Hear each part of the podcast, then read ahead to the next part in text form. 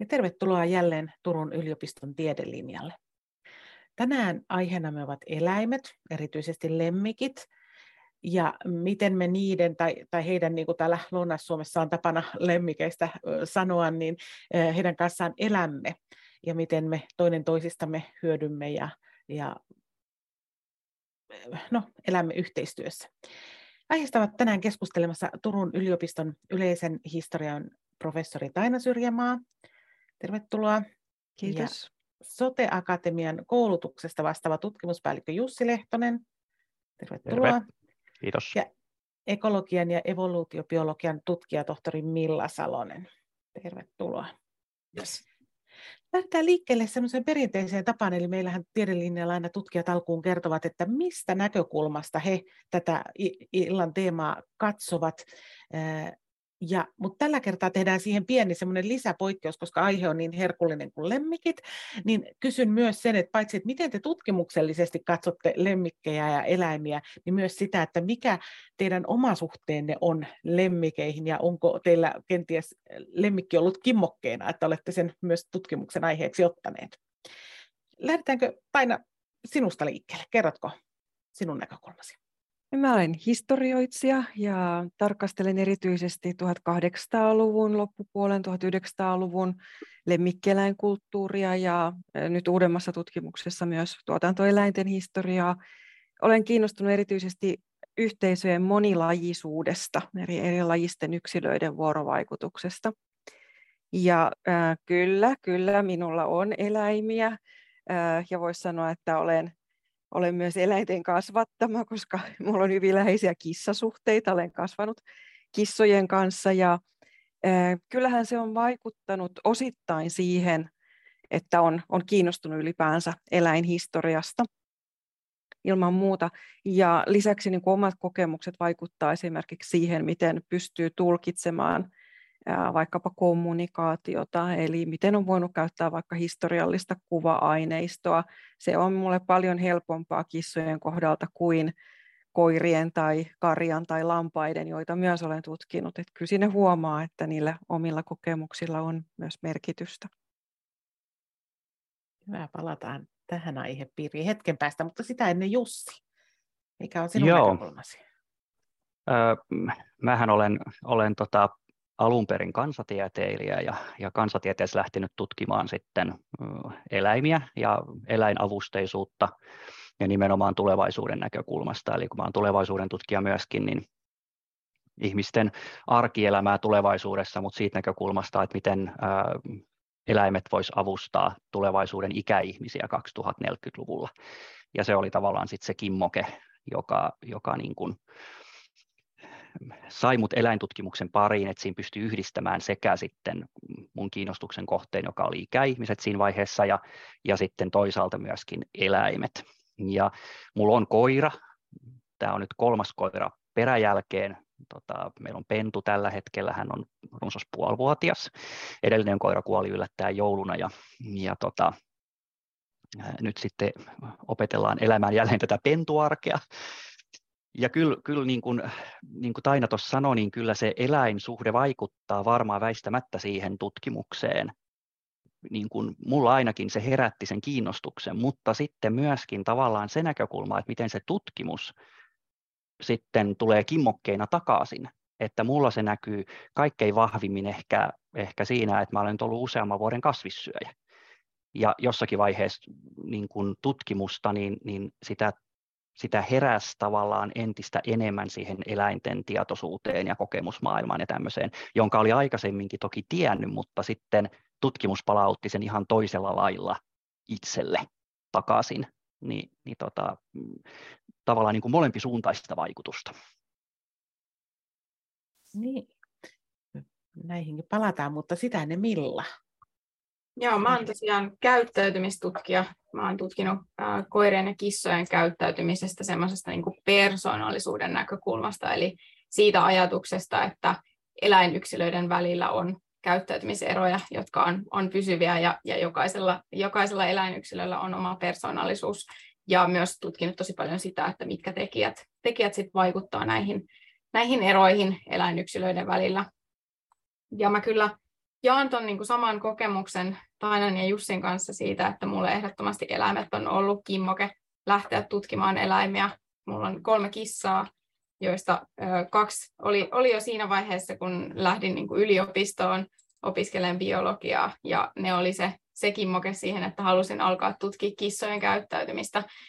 Ja tota, sitten mulla on kyllä myös se, että, että tutkimus on ollut, ollut kimmoke itsessään, koska tosiaan on tutkinut koiria jo niin kuin vuosikausia ja nyt sitten äh, vähän vajaa vuosi sitten hankittiin meidän ihan ensimmäinen koira.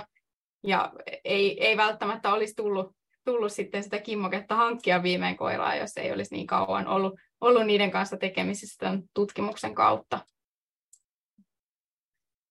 Kyllä lemmikeistä tai eläimistä kun puhutaan, niin me varmaan jokainen on kuultu usein se, että koira kesytettiin ihmisen kumppaniksi jo tuhansia tuhansia vuosia sitten, eli tuolla jääkauden loppuvaiheessa 17 000 vuotta sitten. Onko koira meidän ensimmäinen lemmikki? Milla, tiedätkö sinä? Lemmikkiläiden historia? Näyttäisi kyllä siltä, että, että koira on meidän ihan ensimmäinen lemmikki ja itse asiassa jotkut, jotkut tämmöiset niin geneettiset tutkimukset viittaa siihen, että koira saattaisi olla jopa 30 000 tai 50 000 vuotta vanha. Eli, eli se niin kuin meidän yhteinen historia koireen kanssa menee ihan hirveän pitkälle. Ja sitten taas kaikki muut eläimet on tullut, tullut vasta niin kuin siinä, siinä vaiheessa, kun on alettu viljellä, viljellä maata, eli kaikki nämä meidän niin kuin tuotantoeläimet varhaisemmatkin on, on tullut vasta siinä vaiheessa, mutta koira on niin kuin ihan ylivoimaisesti kaikista vanhin. Se on viitattu myös kissaan. Niin onko, meidän, onko teillä tietoa kissan, koska kissasta tuli ihmisen kumppani? Kissa on niin kuin noin 10 000 vuotta sitten. Se on niin kuin suurin piirtein siinä, siinä vaiheessa tosiaan, kun on ensimmäisen kerran Lähi-idässä alettu viljellä. Siinä vaiheessa näyttäisi siltä, että meillä on ollut jo esimerkiksi vuohia ja lampaita ja lehmiä ainakin niin kuin jo, jonkin asteisesti kesytettynä. Ja sitten siinä vaiheessa, kun tietysti on ollut kaikenlaisia viljavarastoja ja, ja niille tuotantoeläimille todennäköisesti myös jonkinlaisia ruokavarastoja, jotta sitten on tietysti vipeltänyt kaikenlaisia hiiriä ja muita syömässä niitä, niin, niin tota, siinä vaiheessa näyttää siltä, että kissa on, on sitten itsensä kesyttänyt ja ryhtynyt meidän kumppaniksi. Eikö niin, Milla, että, että koska ihmisen ja koiran historia on niin pitkä, niin se näkyy myöskin juuri siinä, että me mm, tulkitsemme toisiamme parhaiten, niin kuin vaikka versus kissaan tai, tai muihin eläimiin. Joo, kyllä ehdottomasti niin kuin koiralla on myös kehittynyt sitä semmoista kommunikaatiota meidän kanssa. On siis tietysti kissallakin, esimerkiksi kissathan ei mau keskenään niin kuin lähtökohtaisesti, mm. vaan se on semmoinen niin kuin ihmiselle, ihmiselle osoitettu kommunikaatiotapa. Mutta, mutta kyllä se niin kuin koiran pitkä evoluutiohistoria näkyy just siinä, että meidän käyttäytyminen on hirveän samanlaista. Ja esimerkiksi tiedetään se, että ihmiset kun katsoo toisiaan silmiin, katsoo yleensä vasempaan silmään. Ja sama havaitaan myös koirilla, kun koirat katsoo ihmistä silmiin, että ne, ne ottaa kontaktia nimenomaan vasempaan silmään. Ja samalla tavalla kuin ihmiset, ne ottaa kontaktia silmiin ja suuhun. Eli ne niin kuin tarkkailee niitä meidän eleitä samalla tavalla kuin me tarkkaillaan toisten ihmisten eleitä mielenkiintoinen, mielenkiintoisia tietoja. Eli, eli tässä niin kuin toinen toisiamme olemme kouluttaneet vuosituhansien aikana. Ähm, miksi ihminen on halunnut kesyttää eläimen lähelleen? Onko jollakulla tästä tietoa? No ehkä ihan suoraa vastausta, mutta toisaalta kaikki elämä on väistämättä monilajista. Siis niin kuin yksilajista olemista ei ole olemassa sekuntiakaan meidän aikaisemmat niin kuin tutkimus, ää, tutkimusparadigmat on vaan olleet sen tyyppisiä, että me aina vaan keskity, ollaan keskitytty niin pitkälti siihen ihmisen näkökulmaan monissa tieteissä, mutta, mutta oikeasti niin, niin eihän maailmassa mikään toimi niin, että jokin laji olisi eristyksissä toisista. Se taitaa olla, olla niin, että se on ollut aluksi ainakin aika, aika semmoinen niin käytännönläheinen ajattelu. Koira on kesyyntynyt niin kuin en, ensin todennäköisesti syömään kaikenlaisia ruoantähteitä sitä ympäriltä ja sitten myöhemmin metsästyskumppaniksi. Ja tuotantoeläimet on, on kesytetty nimenomaan niihin tuotantotarpeisiin. Ja kissa taas tosiaan kesyttänyt itse itsensä jahtaamaan hiiriä viljavarastoissa, että, että se on niin kuin ollut aika tämmöinen käytännönläheinen todennäköisesti se, se tarve niin kuin ensin alkuun, mutta kissan osaltahan esimerkiksi Egyptissä on jo ollut tämmöisiä niin kuin kotiin lemmikkikissoja, joita joita on pidetty, pidetty lähellä ja niin kuin pidetty sisällä semmoisena lemmikkinä. Ja mä voisin jotenkin ajatella myöskin, että, että koska nykytutkimushan kuitenkin sanoo, että se lemmikin läsnäolo aiheuttaa ihmiselle siis ihan niin kuin mitattavia hyvän olon niin kuin tuntemuksia, niin kuitenkin silloinkin sitten jo vaikka se on ollut semmoinen tuotanto- tai työeläinlähtöinen, niin, niin siinä on voinut tulla myöskin sit se henkilökohtainen hyvän olon side siihen eläimeen, joka on sitten osittain lisännyt sitä jatkuvaa vuorovaikutusta ja hakeutumista siihen ihmisen ja eläimen väliseen suhteeseen. Mm. Ja se niin. liittyy myös niin kuin, äh, nykylemmikkieläinkulttuuriinkin ja kaikkeen, että ähm, loppujen lopuksi hyödyn, hyödyn raja on kovin, kovin semmoinen kyseenalainen. Me varmaan puhutaan siitä vielä, vielä tänään, mutta mä oon, mun mielestä se on tullut tärkeitä pointteja esille ja, ja kyllä tämmöinen tunteet ja ähm, hoivaamisen halu tai tarve, niin, niin nekin on ihan tosi tärkeitä. Niin sitä meinasin tuossa, jos mietin, että onko, onko ihmisen ja, ihmisten ja eläinten välinen vuorovaikutus muuttunut. Taina, sinä olet ainakin tutkinut kissoja, eikö niin 1800-luvun, ihmisiä kissan yhteisöllä 1800-luvulla, mm. ja sitten jos sitä peilaa muuhun aikaan, niin onko se samanlaista? No tietyt, just, tietyt on tietynlaisia olosuhteita, mitkä voivat aiheuttaa niin kuin muutoksia. Jos sanoo yhden esimerkin, niin vaikkapa eläinlääkäripalvelut on, on niin kuin sellainen, mikä todella paljon vaikuttaa siihen, että kuinka paljon esimerkiksi on kissan pentuja ja miten, mitä, mitä, mitä niin kuin sille kissapopulaatiolle voidaan tehdä. Mutta, mutta sitten jos katsotaan niitä jatkuvuuksia ja samankaltaisuuksia, niin sieltä löytyy niitä todella paljon. Ja ähm, lemmikkieläinkulttuuria, sen historiaa niin on tutkittu paljon niin kuin niin kuin kansainvälisissä yhteyksissä ja useinhan Useinhan niin kuin katsotaan erityisesti viktoriaaniseen Englantiin, jossa, jossa tämmöinen moderni lemmikkieläinkulttuuri kehittyi hyvin voimakkaasti. On puhuttu myös lemmikkieläinkultista, että miten merkittävää se oli heille. Ja se on helposti esitetty tällaisena modernina, urbaanina, keskiluokkaisena ja myös niin kuin kansainvälisenä trendinä.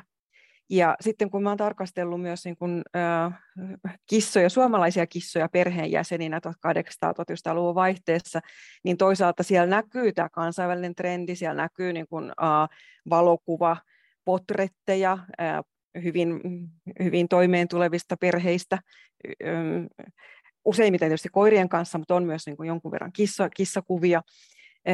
Ja sitten toisaalta niin on, niin kuin, on sekä muistitietoa että visuaalista aineistoa niin kuin hyvinkin köyhistä olosuhteista, missä ilmi selvästi on hyvin läheisiä tunnesiteitä ihmisten ja kissojen välillä. Eli se ei olekaan vain se kansainvälinen trendi tai vain vauraiden ihmisten äh, silkkinauhakaulaiset kissat valokuvastudiossa, vaan niin köyhistä savupiirteistä on kuvia, missä missä niin kuin, äh, lapset pitävät hyvin tottunein ottein sylissään hyvin pulskaa kissaa. Ähm, eli sellainen, mihin ehkä Jussi viittasi tuossa jo aiemmin, ähm, sellaiset niin kuin, ä, tunteisiin liittyvät ja ehkä sitten niin siihen hyvä, omaankin hyvään oloon liittyvät ä, siteet ihmisten ja, ja näiden lemmikkien välillä, niin, niin sitä löytyy niin kuin varmasti hyvinkin, hyvinkin niin kuin erilaisista aikakonteksteista ja erilaisista varallisuustasoista. Jos mä jatkan niin tuohon, niin toi on juuri niin kuin, että tonhan pystyy siirtämään nykyaikaan. Nythän on itse asiassa niin kuin käytiin jossain vaiheessa keskustelua sitä, että, että, että voiko, niin kuin, jos ihminen elää toimeentulotuella ja, ja joutuu karsimaan kaikesta, niin saako hänellä olla lemmikkieläin? Ja silloinhan sitten lehtien palstoillakin keskusteltiin juuri siitä, että, että se lemmikkieläin voi olla yksi ainoita asioita, jotka pitää sen ihmisen kiinni siinä elämässä, koska mm. hänellä on se kumppani, jota hän huoltaa ja, ja jonka kanssa hän elää sitä elämää, niin sitten mm. tavallaan niin kun, kun katsoo taaksepäin just sinne savupirttiin esimerkiksi, missä se elämä on voinut olla hyvin ankeaakin, niin, mm. niin sitten juuri toi, että et miten se lemmikki on voinut tuoda siihen sellaista tietynlaista pehmeyttä siihen arkeen ja olla se huolien jakaja. Et me mm. ajatellaan ehkä hirveän helposti just noin, mitä sanoit, että et nykyaikana ajatellaan, että, että nyt tyylin, että ihmiset voi niin kuin puhua ja kertoa omia tunteitaan lemmikeille, mutta noin kuin kuvasit, niin onhan se niin kuin ollut sitä jo totta kai aikaisemminkin, mm. että ei se ole mikään moderni ilmiö. Tässä itse asiassa sivuttiin nyt myös semmoista aika mun mielestä jännittävää asiaa siitä, että, että oikeastaan niin kuin eläinten välinen epätasa-arvo on kasvanut. Et se on niin yksi niistä muutoksista, koska mm. niin kuin aiemmin, niin totta kai siis jollakin on ollut varaa enemmän satsata siihen eläimeen, kesyyn eläimeen kuin jollakin toisella, mutta niin kuin kaik- kokonaisuudessa se valikoima, mikä on ollut käytössä, niin se on ollut aika samantasoinen, että et ei, se, ei se kissa nyt varmaan hirveästi ole välittänyt, että saako se silkkinauha vai ei siihen kaulaansa tai pääseekö se valokuvastudioon, mutta nyt niin kuin Jussi viittasit näihin niin kuin eri, eri toimeentulo tilanteissa oleviin ihmisiin ja heidän lemmikkeihinsä, niin siinähän on ihan valtavat erot, että, että nyt on niin paljon esimerkiksi eläinlääkäripalveluja, jotka ovat hyvin kalliita. Mm.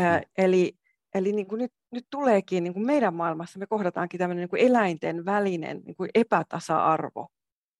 Mm. Mä tiedän, että tämä oli vähän eri asia kuin mitä just sanoin, mutta se vaan tuli siinä niin, niin hyvin. Mä olen sama, samaa mieltä, että mun mielestä toi on nykyään ehkä silleen vähän polarisoitunut, että koirissa on paljon niitä semmoisia, jotka on ehkä jossain maaseudulla mahdollisesti jossakin häkissä ulkona ja ei, eivät välttämättä saa hirveästi hoivaa tai ainakaan niin kuin semmoista eläinlääkärin hoitoa. Ja sitten on niitä esimerkiksi aktiivisia harrastuskoiria, jotka käy säännöllisesti fysioterapiassa ja, mm. ja niin kuin, kerran vuoteen eläinlääkärin tarkastuksessa ja joita hoidetaan ja puunataan ja huolehditaan. Ja, ja sama oikeastaan kissoilla myös, että, että on niitä semmoisia maaseudun hiirikissoja ja sitten toisaalta, toisaalta niitä semmoisia kaupunki, kaupunkiasuntojen sisäkissoja, että, että niin kuin eläinyksilöiden välillä tosiaankin on nykyään aika paljon eroja. Mm. Ja nyt mä en voi niin kuin olla tarttumatta tähän ja ajattelemaan tätä asiaa nyt eteenpäin, että et nyt kun meillä on oikeasti niin kuin, äh, ihmisille subventoitu terveydenhuolto, ja, ja sitten kun tutkimus tuo koko ajan lisätietoa äh, niin kuin muiden eläinten ymmärryksestä ja tunteista ja muusta, niin, niin tuleeko jossain kohtaa meille tilanne, että meille tulee myöskin osittain subventoituja eläinlääkäripalveluja?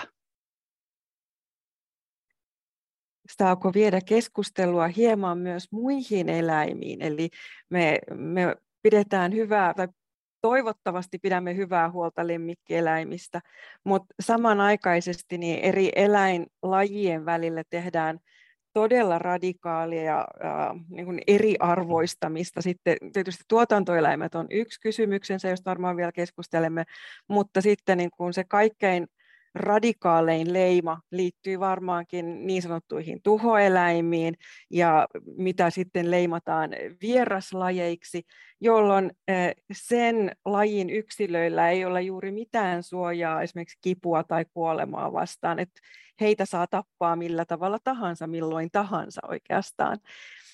Niin, niin siis kyllä me ollaan niin isojen kysymysten mm. äärellä ja, ja kovin niin kuin ihmislähtöisesti tosiaankin lähdetään luokittelemaan ja, ja sitten lajista riippuu se, että mikä on niin kuin yksilön mahdollisuuksien skaala. Päivi oikeastaan ajatukset tuonne muutaman vuoden taakse, jolloin Taina sinun johdollasi oli isompikin tutkijajoukko Turun yliopistossa, joka lähti viemään tai käynnistitte tämmöisen humanistisen eläintutkimuksen ja on puhuttu myös tämmöisestä yhteiskunnallisesta ja kulttuurisesta eläintutkimuksesta, niin mistä siinä oikeastaan on kysymys? Tämä on aika jännä sanapari tuo esimerkiksi humanistinen eläintutkimus.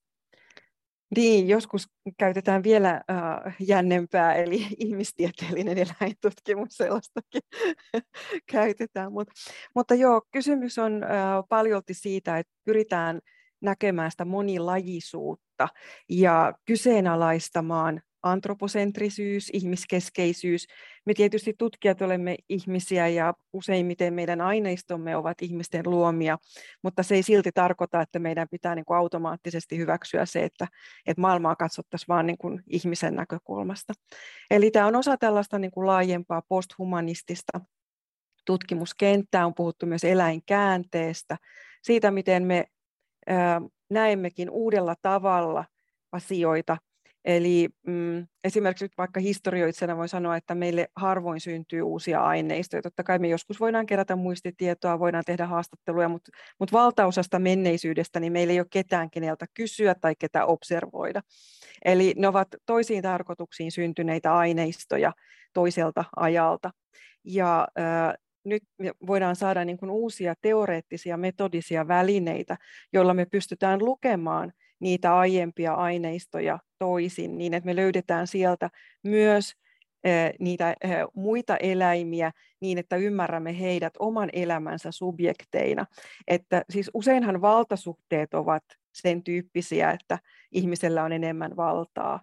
Mutta vaikka se on niin kuin valtasuhteeltaan epätasa-arvoista, niin se on kuitenkin silti vuorovaikutuksellista. Eli emme ole, emme ole niin kuin vaikutuksilta vapaita, niin kuin, tai että meihinkin vaikutetaan, vaikka meillä voisi olla enemmän sitä valtaa. Että, et, et tätä tässä on niin kuin ehkä pyritty, pyritty tavoittamaan. Muistutus siitä, että ei automaattisesti ajatella vain ihmistä tai eläimiä vain ihmisen toiminnan tai ajattelun kohteina, vaan oman elämänsä keskipisteinä, oman elämänsä subjekteina, tuntevina subjekteina.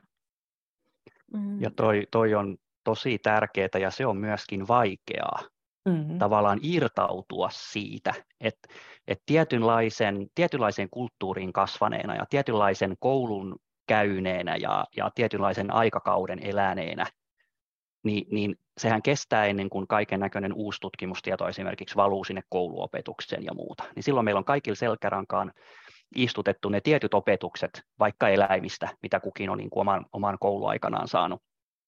Vaikka sitä uutta tietoa tulee, niin, niin kuinka paljon sitä omaksutaan, kuinka paljon sitä sisäistetään. Ja niin kuin mä tuossa aikaisemmin viittasin tähän omaan kasvissyöntiini, niin kyllähän mä niin kuin totta kai tiedostin, että, että eläin oli yksilö ja, ja mulla oli läheiset suhteet mun koiraan ja muuta.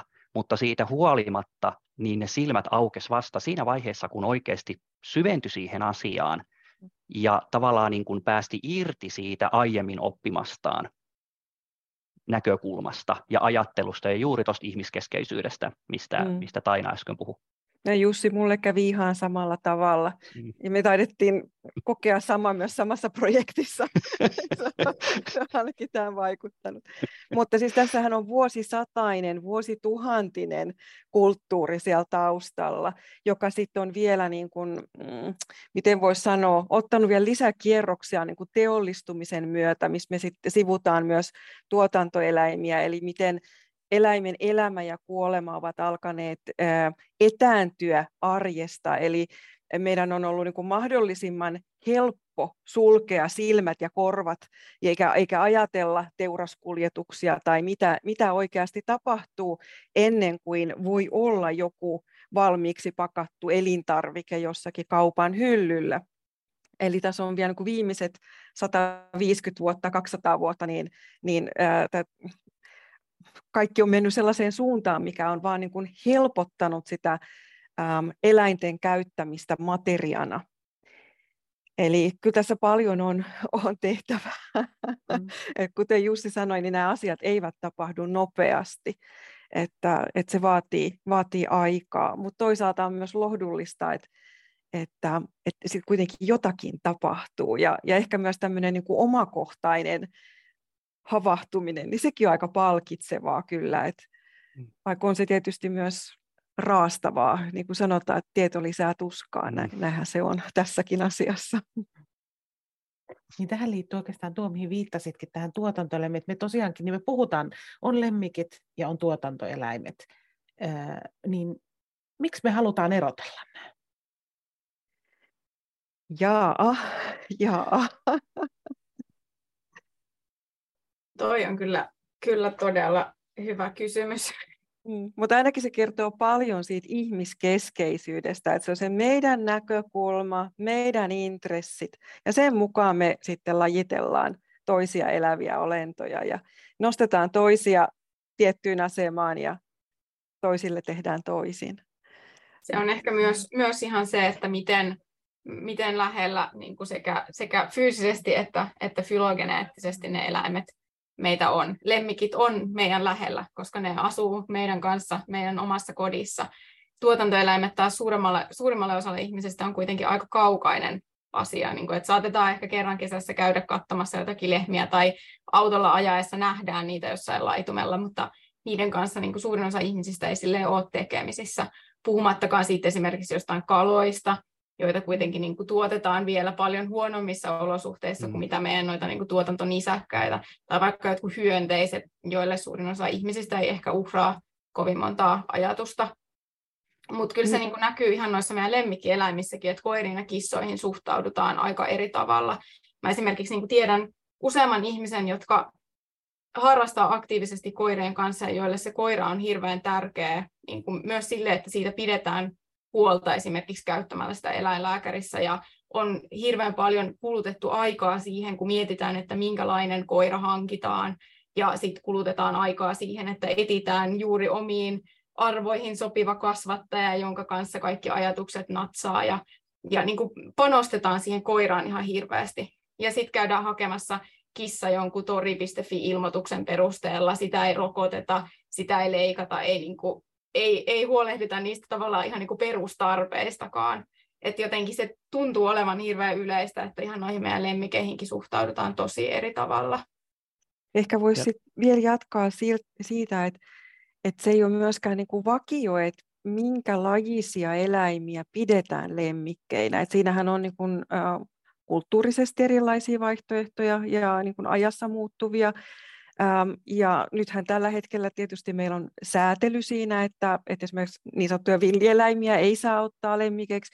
Jos katsotaan vähän ajassa taaksepäin, niin on ollut hyvinkin yleistä varmasti, että, että on ollut kesyjä variksia tai kettuja tai, tai muuta. Että, että se on niin kuin myös tämmöinen yhteiskunnallinen sopimus, että mitä lajeja pidetään soveliaina lemmikeiksi, ja se ei ole mikään tämmöinen niin kuin joku pysyvä, pysyvä järjestys, että et helposti, helposti niin kuin ehkä, ehkä niin kuin jotenkin ajatellaan, että, että asiat ovat tietyllä tavalla, mutta sitten jos me vertaillaan, niin me löydetäänkin eroja ja me voidaan löytää myös jännittäviä eroja ihan siinä, että mitä yleensä pidetään niin kuin välttämättömänä hyvälle elämälle. Et, et esimerkiksi nyt vaikkapa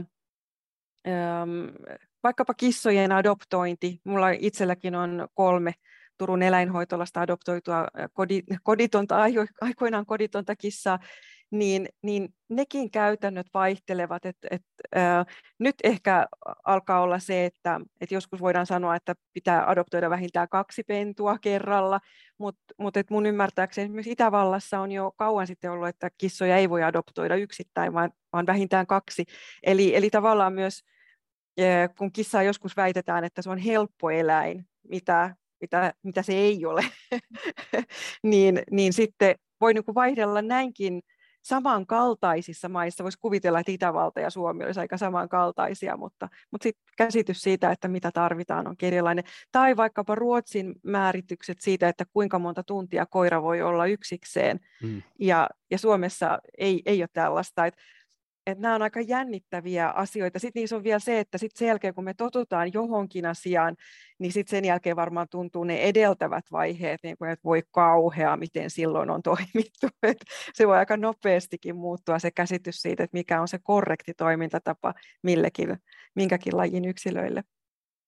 Kyllä, joo, ja mun täytyy niin kuin sanoa, että mullahan on parhaillaan hyvin huono omatunto, koska tulin mökille ja se tota, puolivuotias koira on nyt yksin kotona.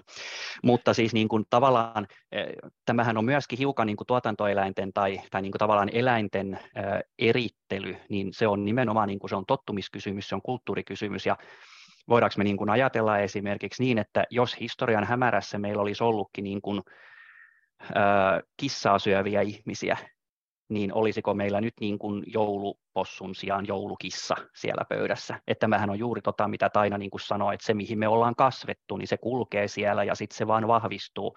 Ja, ja sitten kun me rakennetaan niin kuin tämmöisen tuotantokoneiston ympärille ne markkinointikanavat, ja muut, niin, niin silloin meille tulee tämmöisiä just vaikka kausituotteita, jos nyt puhutaan vaikka joulukinkusta tai jostain muusta, niin sehän on niin, kuin niin tuotteistettu ja tulee niin kuin, tavallaan automaationa, niin, niin sit näiden asioiden kyseenalaistaminen on iso tehtävä.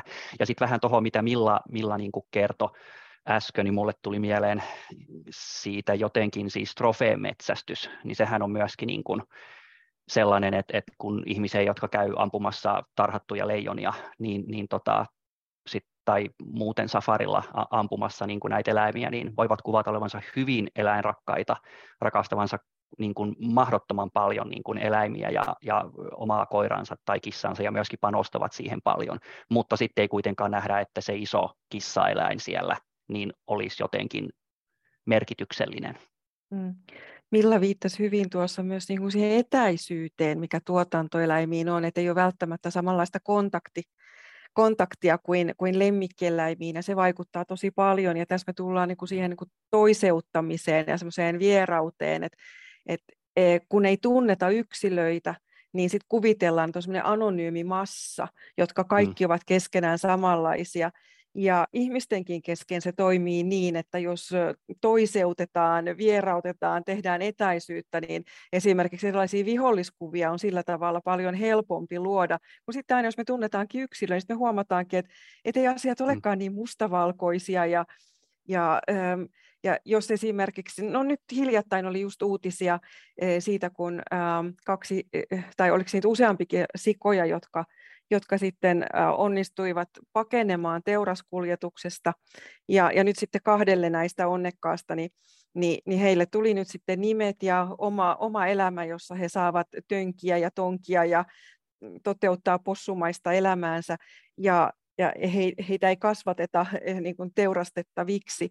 Eli ensin on anonyymi massa, ja sen jälkeen kun he poikkesivat siitä, heistä tulee yksilöitä, ja sitten heidän elämänsä onkin jo erilainen. Et, ää, et, et niin kuin ehkä se, se on niin kuin se se on tosi vaarallista, että niin leimataan semmoiseksi anonyymiksi massaksi. Et, et pitäisi ymmärtää, että jokaisella eläimelläkin on oma ainutkertainen elämänsä ja heillä on erilaisia kokemuksia, he oppivat eri asioita.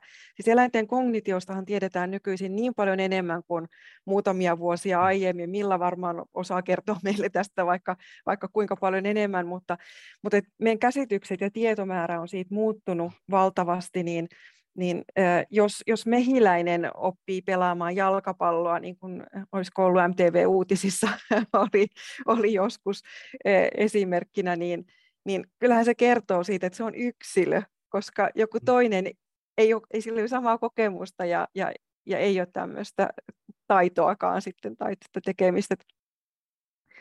Et kyllä tämä vaatii niin kuin todella semmoista perustavanlaatuista muutosta siihen ihmisten ajatteluun, että hirveän paljon on niin kuin pidetty ihmisen erityisominaisuuksina asioita, jotka itse asiassa ovat hyvin monille lajeille tyypillisiä.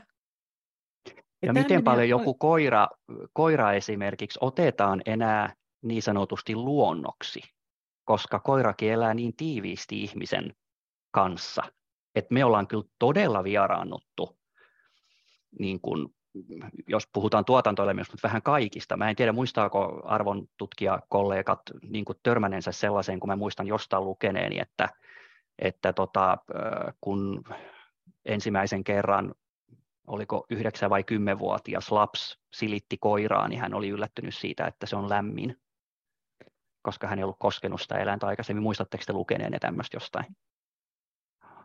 Se oli jotenkin tota, pysäyttävä. Kyllä, mutta oletteko ajatelleet myös sitä, että miten me vieraannutamme lemmikkieläimemme toisista lajeista?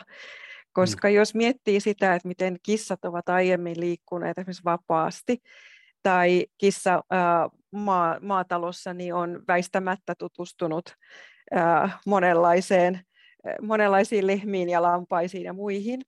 Ja nyt Minullakin on kolme kissaa, jotka kulkevat valjaissa. Asumme maaseudulla, mutta silti he ovat valjaskissoja. Niin eivät he oikeastaan kyllä tapaa kauheasti muuta kuin ihmisiä ja, ja sitten ehkä, ehkä sudenkorentoja, joita he, tai, tai heinäsirkkoja, joita he popsivat ulkoilutuksen aikana. Ja tähän vaan heitän, että oletteko seuranneet kauppakorkeakoulun dekaadi Markus Granlundin tota, Twitteriä, niin hänellähän on kesämökillä koiralla lammaskavereita. No niin. Sitä, sitä kurkki. Tuossa tuli myös nämä persoonallista, oikeastaan se on sitä Millan asiantuntijuusaluetta hyvin vahvasti, tämä koirien ja kissojen persoonallisuus. Eli me näemme koirat ja kissat tietyllä tavalla yksilöinä, me näemme heissä persoonallisuuksia, mutta siellä on ilmeisesti eroja, eikö niin? Joo, siis periaatteessa niin kuin persoonallisuus tavallaan käsitteenäkin on, on oikeastaan niin kuin populaation ominaisuus eikä yksilön ominaisuus, koska ää, siinä käsitteessä niin kuin määritellään se, että yksilöiden välillä täytyy olla eroja. Jos yksilöt ei eroa toisistaan, me ei voida puhua persoonallisuudesta, silloin meillä on joku semmoinen fiksoitunut käyttäytymisominaisuus. Mutta tosiaan siis persoonallisuuseroja, tämmöisen niin kuin normaalin käyttäytymisen vaihtelujahan on no, niitä on oikeastaan läpi eläinkunnan. Kaikilla eläimillä, joilla persoonallisuutta on tutkittu, semmoinen on löytynyt. Kaikista eniten on tutkittu niin kuin arkuus, rohkeus, akselia, missä siis eläimet sijoittuu johonkin niin kuin semmoisella tavalla jatkuvalla janalla. Eli eläimet on joko tosi arkoja tai ne on tosi rohkeita tai jotakin siltä väliltä, niin sitä, sitä on tutkittu niin kuin kaikenlaisilla ihan merivuokoista lähtien ja, ja havaittu, että, että itse asiassa kaikissa, kaikissa eläinlajeissa näyttää olevan aika aika tämmöisiä voimakkaita, vahvoja, pysyviä eroja. Mutta mut joo, koirilla ja kissoilla persoonallisuutta on, on tutkittu tosi paljon ja paljon myös eri muita persoonallisuuspiirteitä kuin tätä pelkkää arkuutta ja rohkeutta, mihin tuntuu, että monet, monet niin kuin eläinten persoonallisuustutkijat usein takertuu sit puhumaan pelkästään siitä pelokkuudesta, vaikka niitä, niitä piirteitä on paljon muutakin, että se on ainoastaan niin kuin yksi piirre, piirre monien joukossa, mutta ihan siis esimerkiksi sosiaalisuus lajitovereita kohtaan, sosiaalisuus ihmisiä kohtaan, aktiivisuus, aggressiivisuus, kaikki on sellaisia piirteitä, joiden välillä esiintyy paljon eroja eläinyksilöiden välillä koirilla ja kissoilla. Ja koirilla tietysti myös koulutettavuus on sitten yksi sellainen, mitä, mitä kissoilla oikeastaan ei ole tutkittu, koska niitä ei samalla tavalla, samalla tavalla sitten kouluteta, mutta, mutta se on myös sellainen, missä, missä koirilla on kyllä hirveän paljon eroja. Ja sinä olet tutkinut myös sitä, että, että miten ihmisen ja koiran tai kissan suhde ö, muotoutuu. Kerrotko siitä vähän? Joo, tosiaan me, tota, yksi sellainen tutkimus, mikä, mikä meillä on nyt parhaillaan menossa, ollaan siitä niin viimeistelemässä käsikirjoitusta, on sellainen, että ollaan tutkittu näitä eri kiintymystyylejä ja sitä, että että mitkä tekijät niin sekä, sekä lemmikin että omistajan tekijät on yhteydessä siihen. Tätä kiintymystä on siis niin kuin eri, erityyppistä, on semmoista turvallista kiintymystä mm, sekä, sekä niin kuin ihmisen ja lemmikin välisessä suhteessa että niin kuin ihmisten välisessä suhteessa. Ja sitten on, sit on turvatonta kiintymystä, kahta erityyppistä ahdistunutta ja välttelevää. Ja näyttäisi siltä, että koirilla ja kissoilla on niin kuin aika pitkälti siellä samoja samoja tekijöitä, jotka on yhteydessä näihin, että, että sitä välttelevää kiintymystä lisää, tai siihen on ainakin niin kuin yhteydessä ää, matala ihmissosiaalisuus eläimellä, eli jos eläin ei ota hirveästi kontaktia ihmiseen, niin ihmisenkään ei, ei hotsita ottaa kontaktia siihen eläimeen. Ja sitten taas tuohon ahdistuneeseen kiintymystyyliin näyttäisi kytkeytyvä erityisesti omistajan neuroottisuus, joka on siis ihan sama, mitä me nähdään ihmistenkin välisissä suhteissa. Eli selvästi selvästi meille ihmisille ne lemmikit on, on tavallaan samanlainen ihmissuhde siinä kuin kaikki muutkin ihmissuhteet, vaikka se onkin, onkin sit erilajiseen eläimeen. Eli voiko olla niin, että, että miten mä sanoisin, ihminen ja eläin alkavat muistuttaa, meillä me nähdään tämmöisiä meemejä, missä kuvissa e, lemmikki ja omistaja muistuttaa toisiaan, mutta meneekö se myös sit sinne persoonallisuuteen tai siihen, miten käyttäytyy? Joo, kyllä se näyttäisi siltä, siltä että, että menee. me tutkitaan sitäkin tällä hetkellä ja siitä on jonkun verran tehty tutkimusta, että ainakin niin kuin omistajat ja koirat muistuttaa persoonallisuudeltaan toisiaan. Eli esimerkiksi jos ihmisen, ihminen saa korkeat pisteet neuroottisuudessa, sen koira todennäköisesti saa korkeat piirteet epävarmuudessa ja sitten taas päinvastoin. Että kyllä siellä niin kuin näyttäisi olevan, olevan yhteyksiä. Tietenkään me ei tiedetä, että mistä mistä ne yhteydet johtuu, että, että onko se niin, että omistaja jotenkin osaa valita itseään muistuttavan pennun, äh, onko se niin, että sen koiran käyttäytyminen muuttuu sen, sen niin kuin yhteiselon aikana vai jopa niin, että, että sen omistajan persoonallisuus muovautuu siihen koiraan. Sitä, sitä me ei vielä tiedetä. Nyt mä en siis malta olla millä kysymättä menee niin kuin hiukan nyt yhteen detaljiin, kun sä sanoit, että kissoja ei juuri kouluteta, niin miksei kissoja kouluteta? Taina myöskin tota, kissan omistajana varmasti. Juonta, onko, onko tämä taas joku niin kuin tapa ja tottumus, vai, vai juontaako se siitä, että kissa on elänyt kuitenkin ihmisen kanssa vähemmän aikaa ja tulkitsee meitä toisella tavalla kuin koira, tai mistä johtuu? Mä luulen, että, että niin perimmäinen syy on se, että kissa on ollut pitkään semmoisessa itsenäisessä puuhassa. Niin kuin se kissojen hyötykäyttö on ollut se, että ne tekee itsenäistä työtä, eli itsenäisesti metsästää niitä tuhoeläimiä. Ja sitten taas se koiran hyötykäyttö on pääasiassa ollut sitä, että se tekee meidän kanssa.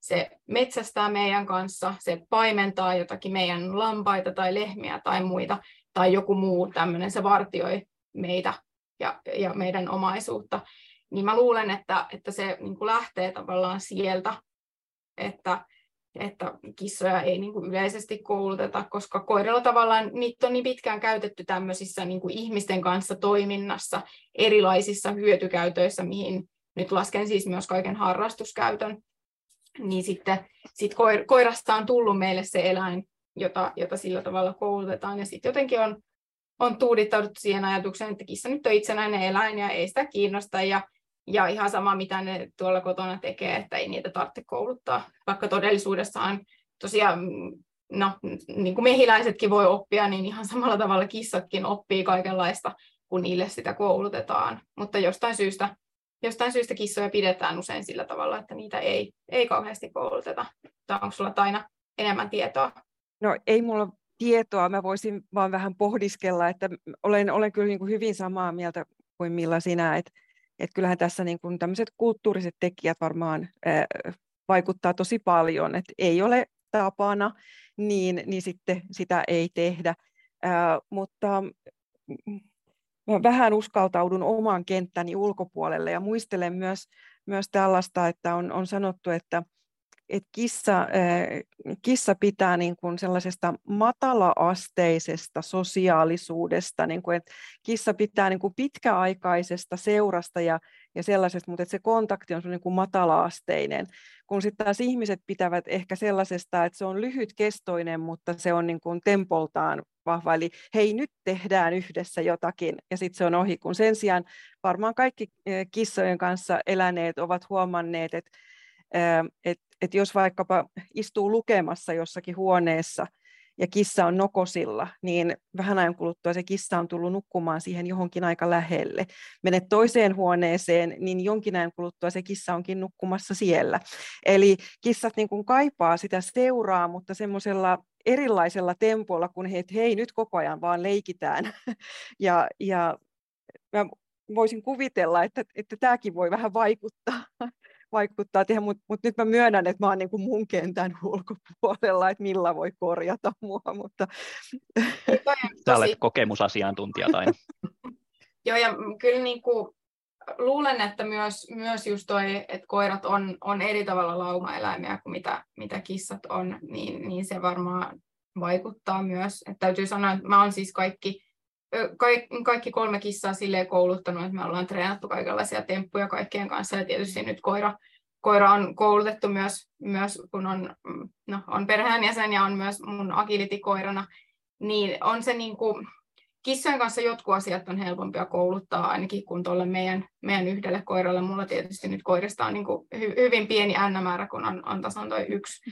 Mutta sitten sit taas kun tämä on paimenkoira, niin sille se jotenkin mun seuraaminen ja, ja mun eleiden lukeminen on niin helppoa, että esimerkiksi mun ei ole koskaan tarvinnut opettaa sille sitä, että mä näytän sille johonkin suuntaan, että menet tuonne, vaan se niin kuin tulee sieltä jostain, että se niin kuin automaattisesti osas lukee tosi hyvin mun eleitä, eli sille ei ole tarvinnut opettaa semmoisia, kun sitten taas niin just tämä eleiden lukeminen on sellainen asia, mikä tuntuu olevan kissoille jotenkin tosi, tosi vaikeaa. Ja nyt mä siis, anteeksi nyt Erja, mä vien niin kuin aikaa, mutta, mutta tota, tartun niin kuin taas tuohon, että, että miten tavallaan se vanha koira voisi opettaa sille pennulle niitä taitoja, koska eläimet oppii kuitenkin toisiltaan. Ja meidän mm. tapauksessahan nyt kun mä ajattelen sitä, niin, niin tota, meidän vanha koira, joka oli melkein 11, kun hän jouluna kuoli, niin olisi voinut syksyllä vielä opettaa sille meidän uudelle pennulle niin kaiken näköisiä sellaisia taitoja, jotka hän on meidän kanssaan eläessään oppinut, molemmat on paimenkoiria, niin, niin tota, juuri niin kuin tämmöiset mitä kuvasit Millani, niin, niin kuin löytyy myöskin näistä meidän koirista, mutta mut sitä mä olen joskus myöskin miettinyt, että kun meillä on näitä fiksuja ää, eläinyksilöitä, jotka asuu perheessä ja jotka ei pysty mitenkään jakamaan sitä omaa kertynyttä kokemustaan eteenpäin, eivät saa itse pentuja tai, tai eivät ole kouluttamassa uutta koiraa, niin tavallaan se tietämys ei kumuloidu tai siirry mitenkään, vaan sitten sen eläinyksilön kuoleman jälkeen se häviää. Se on ihan totta hyppään nyt vähän, vähän raa, raallakin tavalla, mutta hyppään tätä toiseen aiheeseen. Eli, eli tuolla vilahti sana hyötykäyttö ja tavalla, Jussi, sulla on hirveän jännä, kun nykyään tosiaan sä olet tutkijana tehnyt ja väitös, väitöstyön jälkeen tutkit e, eläimiä ja miten eläimet voisivat auttaa esimerkiksi vanhusten hoidossa. Ja nykyään sä Sote-akatemiassa, eli tämmöinen Turun yliopiston sosiaali- ja terveydenhuollon paremman, paremman sosiaali- ja terveydenhuollon kehittämiseen monitieteisesti toimivan keskuksessa siellä töissä. Eli, eli vähän niin kuin sama asiaa kuitenkin, eli, eli sitä parempaa, parempaa hoivaa, niin, niin äh, hirvittävän paljon meillä puhutaan siitä, että vanhustenhuollossa saataisiin esimerkiksi roboteista apua. Mutta sä selvitit, että olisiko sittenkin lemmikeistä apua? Olisiko? Äh, joo, niin. Le, joo, ja, ja voi olla, nyt täytyy niin kuin sanoa, että silloin kun mä aloitin sitä tutkimusta, niin, niin ajatus oli ehkä käytännön läheisempi nimenomaan siitä näkökulmasta hyvin ihmiskeskeisesti, että, että pystyykö se koira niin kuin hoivakodissa esimerkiksi olemaan ja auttamaan ja avaamaan ovia ja muuta, mutta hyvin nopeasti siihen tuli vahvasti mukaan se hyvinvointi, joka tulee nimenomaan sit siitä niin kuin ihmisen ja, ja sen eläimen välisestä suhteesta, joka toki näkyy sit fysiologiassa, mutta mut joka niin kuin on siinä jokapäiväisessä elämässä. Ja sitten se, että miten se eläin myöskin aktivoi niitä ikäihmisiä. Eli, eli se ei ole pelkästään se konkreettinen työ, mitä se eläin siellä arjessa voi tehdä, poimia tavaroita tai tyhjentää pesukonetta tai muuta, vaan että miten se eläin on tukemassa sitä henkistä hyvinvointia ja aktivoimassa sitä. Eläin luo sosiaalisia suhteita, jos sä lähdet koiran kanssa kävelylle tai, tai ajatellaan ikäihminen lähtee tota, rollaattorin kanssa käymään ulos sen eläimen kanssa, niin siinä tulee sitä sosiaalista vuorovaikutusta toisella tavalla, koska koirat tutustuu helpommin keskenään kuin ihmiset ja, ja lähtee tekemään vuorovaikutusta. Sen jälkeen sitten omistajat ää, tulee siihen mukaan siihen keskusteluun ja, ja niin kuin koiranomistajat tietää, niin monta kertaa niin kuin tunnetaan laaja joukko koiria nimiltä, mutta ei, ei tunneta yhdenkään ihmisen nimiä, mutta ollaan keskusteltu paljon keskenään. Eli tässä on niin kuin hyvin, hyvin monenlaisia eri, eri tota, näkökulmia tähän.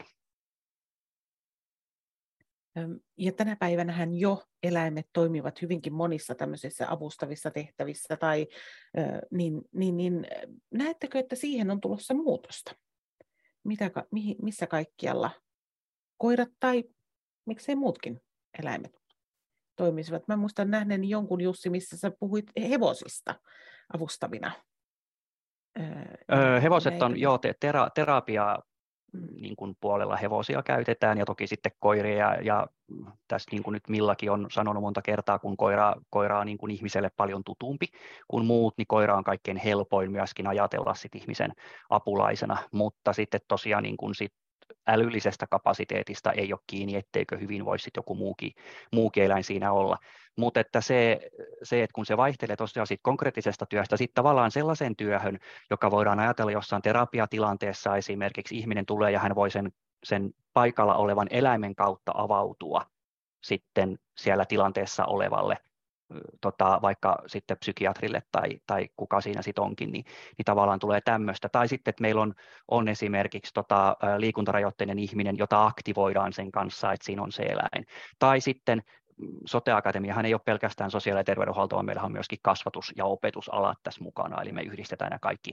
Niin jos, jos tässä ajattelee sit niin kuin sitä linkitystä sinne suuntaan, niin, niin vaikka niin kuin koulun alaluokilla lukukoira esimerkiksi voi olla sellainen, joka ei arvostele sitä, että luetko sä väärin tai muuta. Jonkun tutkimuksen mukaan ää, ää, niin kuin koulussa vaikeassa koetilanteessa ää, olleet lapset hakivat herkemmin turvaa siinä tilanteessa eläimestä kuin omista vanhemmistaan, joka mun mielestä niin kuin kertoo aika paljon sit sitä, että mikä on niin kuin oikeasti ihmisen perimmäinen niin kuin läheisyyden kaipuu myöskin siihen eläimeen, että mitenkä niin kuin nyt, tota, no sanotaan niin, että, että mulla on kaksi lasta, e, enkä mä olisi niin kuin edes koenut paheksu, tai niin kuin en, en olisi kokenut sitä kurjana, että jos mun lapset olisi, olisi niin kuin kääntynyt tämmöisessä tilanteessa meidän koiran puoleen, koska mä, mä koen niin kuin sen, että sillä eläimellä on hirveän paljon annettavaa. Niin sosiaali- ja terveydenhuollossa tässä on, ja, ja koulupuolella, toki ja kasvatuspuolella, niin tässä on paljon erilaisia niin kuin, tapoja ottaa se eläin siihen mukaan, puhumatta siitä, niin kuin, tai, tai että ei puhuta sanaa hyödyntää tai, tai käyttää hyväksi, vaan, vaan että ottaa se mukaan siihen arkeen niin myöskin, että sitten pystytään säilyttämään sitä lajityypillistä käyttäytymistä. Eli mehän ei voida tehdä sitä, että niin kuin mä joskus esimerkkinä sanonut, että me opetetaan koira kiipeämään tikapuita. Että koira varmasti niin kuin oppii kiipeämään tikapuita, mutta se ei ole sille luonnollinen ää, niin kuin reitti siirtyä yläkerroksiin tai hakea jotain asiaa jostakin. Eli sekin pitää. Niin tuossa kun Erja kysyit sitä, että miten niin kuin, onko tässä jotain muutosta, niin mä sanoisin, että se muutos on pikkuhiljaa alkanut jo menemään ehkä siihen suuntaan, että nyt me kiinnitetään enemmän huomiota just siihen lajityypillisyyteen ja siihen, että me emme niin kuin yhtä härskisti enää hyväksikäytä eläimiä tämmöisissä jutuissa kuin aikaisemmin. Mä en väitä, etteikö sitä edelleen tapahtuisi, mutta, mutta näkisin, että jonkinnäköinen muutos parempaan on pikkuhiljaa tulossa, että otetaan huomioon ne, ne eläinten niin kuin lajityypillisyys ja, ja toisaalta tunteet ja kokonaisvaltainen elämä paremmin. Mä oon kyllä sama, samaa mieltä, että mun mielestä muutosta on näkyvissä ihan No esimerkiksi koirapuolella se, että, että rankaisuun perustuva mm. kouluttaminen on vähentynyt aika voimakkaasti ja esimerkiksi tämä suojelukoirakohu, missä ihmiset niin kuin sekä sekä eläinihmiset että ei-eläinihmiset on ollut tosi järkyttyneitä siitä koirien kohtelusta, jota en usko, että jos parikymmentä vuotta sitten oltaisiin tehty samanlainen mm. video, niin se ei olisi ehkä nostanut, nostanut samanlaista myllyä aikaan. Ja tosiaan mä en niin näe, näe itse henkilökohtaisesti esimerkiksi koirien hyötykäytössä, niin hyötykäytössä mitään väärää niin kauan kuin tosiaan siinä on se ajatus, että koira on myös koira, sen täytyy saada olla koira ja täytyy pitää huolta siitä sen hyvinvoinnista myös siinä, siinä sen työssä tai harrastuksessa tai mikä tahansa se käyttö onkin, koska koirille kuitenkin ka- kaikki se, mitä ne tekee, niin yleensä jos on koulutettu positiivisesti vahvistamalla, niin sehän on niille hauska temppu. Se on ihan sama, mitä ne tekee, vaikka se olisi meille ihan elintärkeä asia, niin se on niille hauska temppu. Ja ne ei siitä niin kuin välitä tavallaan sen enempää. Esimerkiksi mun oma koira tosiaan harrastaa, mä harrastan sen kanssa agilittia ja sen mielestä se on paras asia ikinä. Se, että se pääsee hallille on, on sen mielestä niin kuin paras asia maailmassa, mitä ei voita yhtään mikään. Ja niin kauan kuin mä pidän huolta siitä, että me treenataan sen kanssa turvallisesti, että me ei tehdä mitään semmoisia asioita, missä se voi niin kuin, rikkoa itsensä, ja pidän huolta siitä myös sen henkisestä hyvinvoinnista, että me ei tehdä liian paljon semmoisia niin tosi tosi paljon virettä nostavia asioita, niin sehän on sille niin kuin pelkästään hyvinvointia parantava asia. Samalla tavalla kuin tuommoinen e, erilainen työkäyttö voi parantaa sen koiran hyvinvointia, kun sillä on sitä semmoista aivopuuhaa. Kyllä, ja se, että onko se, onko se sille koiralle niin kuin parempi tehdä jotain aktiivisesti vai se, että, että makaa sohvaperunana sitten tekemättä yhtään mitään. Ja nyt täytyy niin kuin noista avustajaeläimistä sanoa vielä se tai, tai eläinavusteisuudesta, että sehän on myöskin hyvin villikenttä. Eli kun meillä ei ole niin kuin kauheasti säätelyä eikä, eikä niin kuin sinänsä koulutustakaan on, mutta joka tapauksessa tämä on niin kuin, tavallaan terapiaeläimet tai eläimen niin kuin käyttäminen osana terapiaa voi olla hyvin, hyvin sattumavarasta. Me ollaan nyt pyritty tätä niin kuin Sote-akatemiassa niin kuin taklaamaan sillä, että me lähdettiin tekemään Helsingin yliopiston eläinlääketieteellisen tiedekunnan kanssa eläinavusteisuusmuukkia. Eli se on nyt tulossa sitten varmaan ensi lukuvuoden aikana ja, ja tota, tai ensi syksynä varmaankin avataan ja, ja siinä pyritään niin kuin nimenomaan tieteellisellä tiedolla kertomaan sekä niin kuin eläinten hyvinvointiin liittyvistä asioista, mutta sitten myöskin niin kuin ihan ylipäätään eläinavusteisuudesta. Niin, kyllä mä suhtaudun myös tai haluan suhtautua positiivisesti ja optimistisesti asioihin. Ähm, kyllä tässä on, on tosi tärkeää, että sitten otetaan tosiaankin huomioon se eläinten hyvinvointi ja eläintä ei voi esimerkiksi ottaa hetkeksi johonkin tehtävään, vaan sitten täytyy olla niin kuin pitkäaikainen sitoutuminen siihen, että sitä eläintä ei riepotella sitten paikasta toiseen esimerkiksi. Et, et, et tota, ne ei ole niin kuin selviä asioita, että ne toteutuu, mutta kun mutta kun niitä halutaan nostaa esille ja painottaa, niin, niin mä näkisin kyllä, että ihan hyvin, hyvään suuntaan voidaan olla menossa.